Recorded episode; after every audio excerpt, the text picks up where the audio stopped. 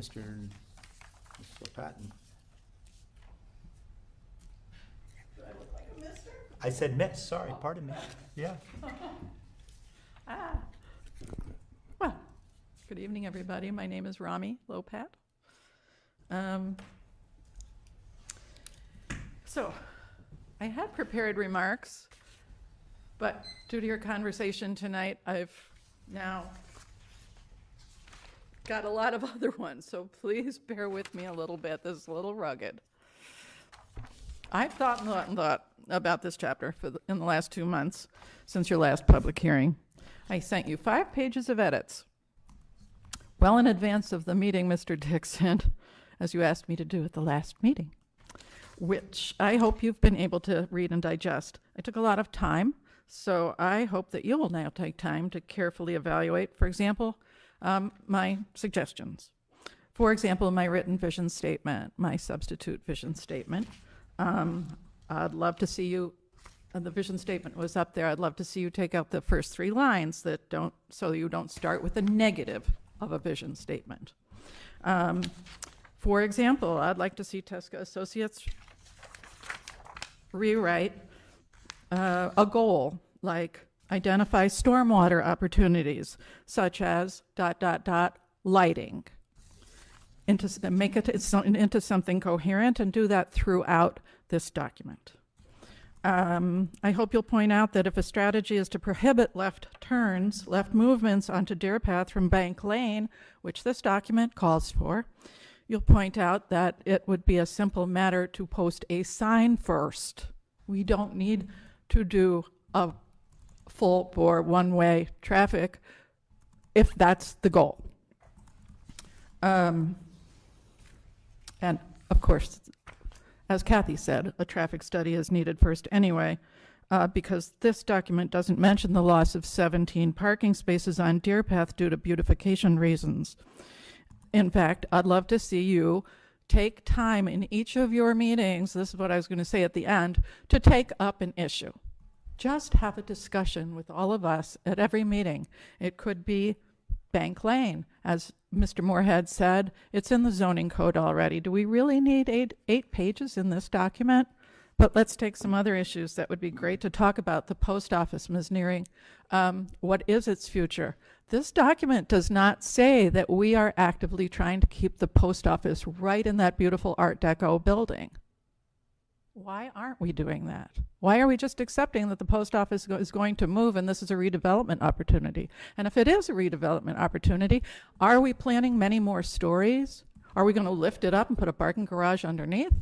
Those are the kinds of discussions that can be freewheeling, that can be easy, easy in the sense of informal, and and are necessary to complete a document like this, to have clarity on what our decisions are in the future in 2025, in 2030, in 2035. This is a 20 year guiding document. It needs to be very clear about the aspirations that we have at this precise moment, looking out over 20 years. And this document gives very, very short shrift to articulate articulating those aspirations. Commissioner Moorhead, you raised a good point. Development parameters. Do you remember the development parameters for McKinley? One and a half pages.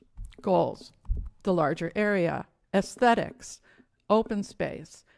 Then they had sub goals, one line each. It was a very clear one page document. You could scan it. You didn't have to like the goals, but you could scan it and know what, what was going to happen.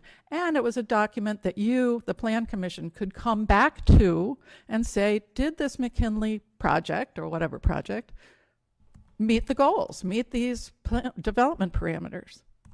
Of course, in that case, I would say most of them got flunked. But the idea is correct. This document should be taken back down to a concise one-page document that the public can digest and know it precisely what you were intended, intending, and then turn it into a longer document. Um, I suggest putting this, this, um, I don't know what the hurry is here. This, this 1998 comprehensive plan has been around a long time. Um, so I don't know why we have to approve this, this instant.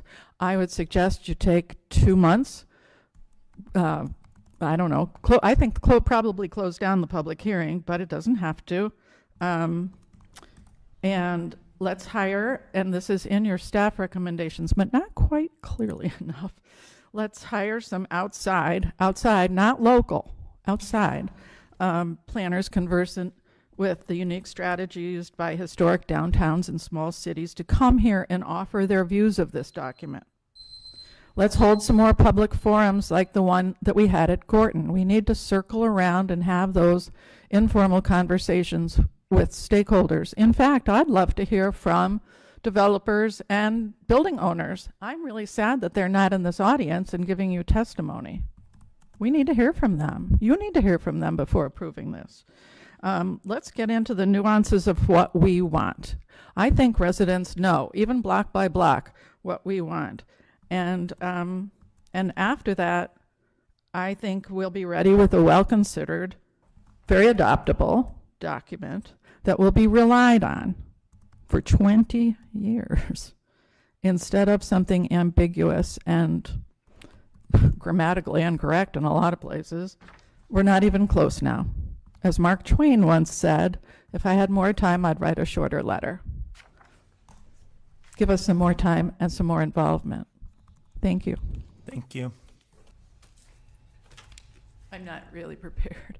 My name is Rommy Lopat, but um, first of all, I guess I have a question, which, which is, um, is this, is this uh, proposal in front of you in relationship to a particular uh, instance or example? It is not. It's, uh, it's come up. We've, uh, approved over the last probably twelve months, restaurants, uh, and restaurants in town.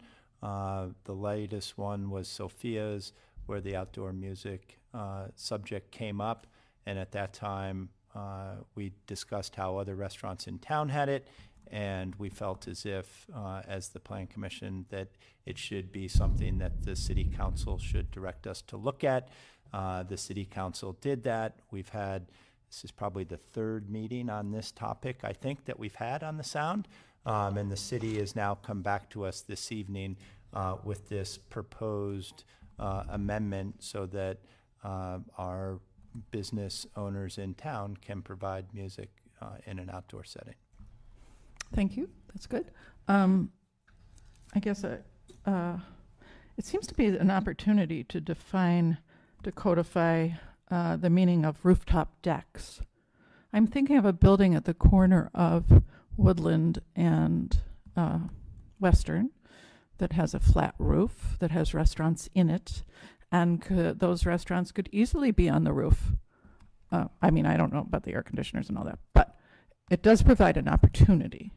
And we've had rooftop decks come in proposed for the central business district and near the central business district, and it caused a lot of controversy.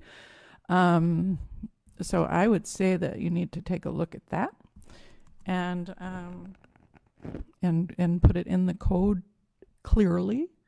Um, and um, also, having been director of of um, noise abatement at O'Hare and Midway, um, I would suggest that you look at at uh, peak ambient levels.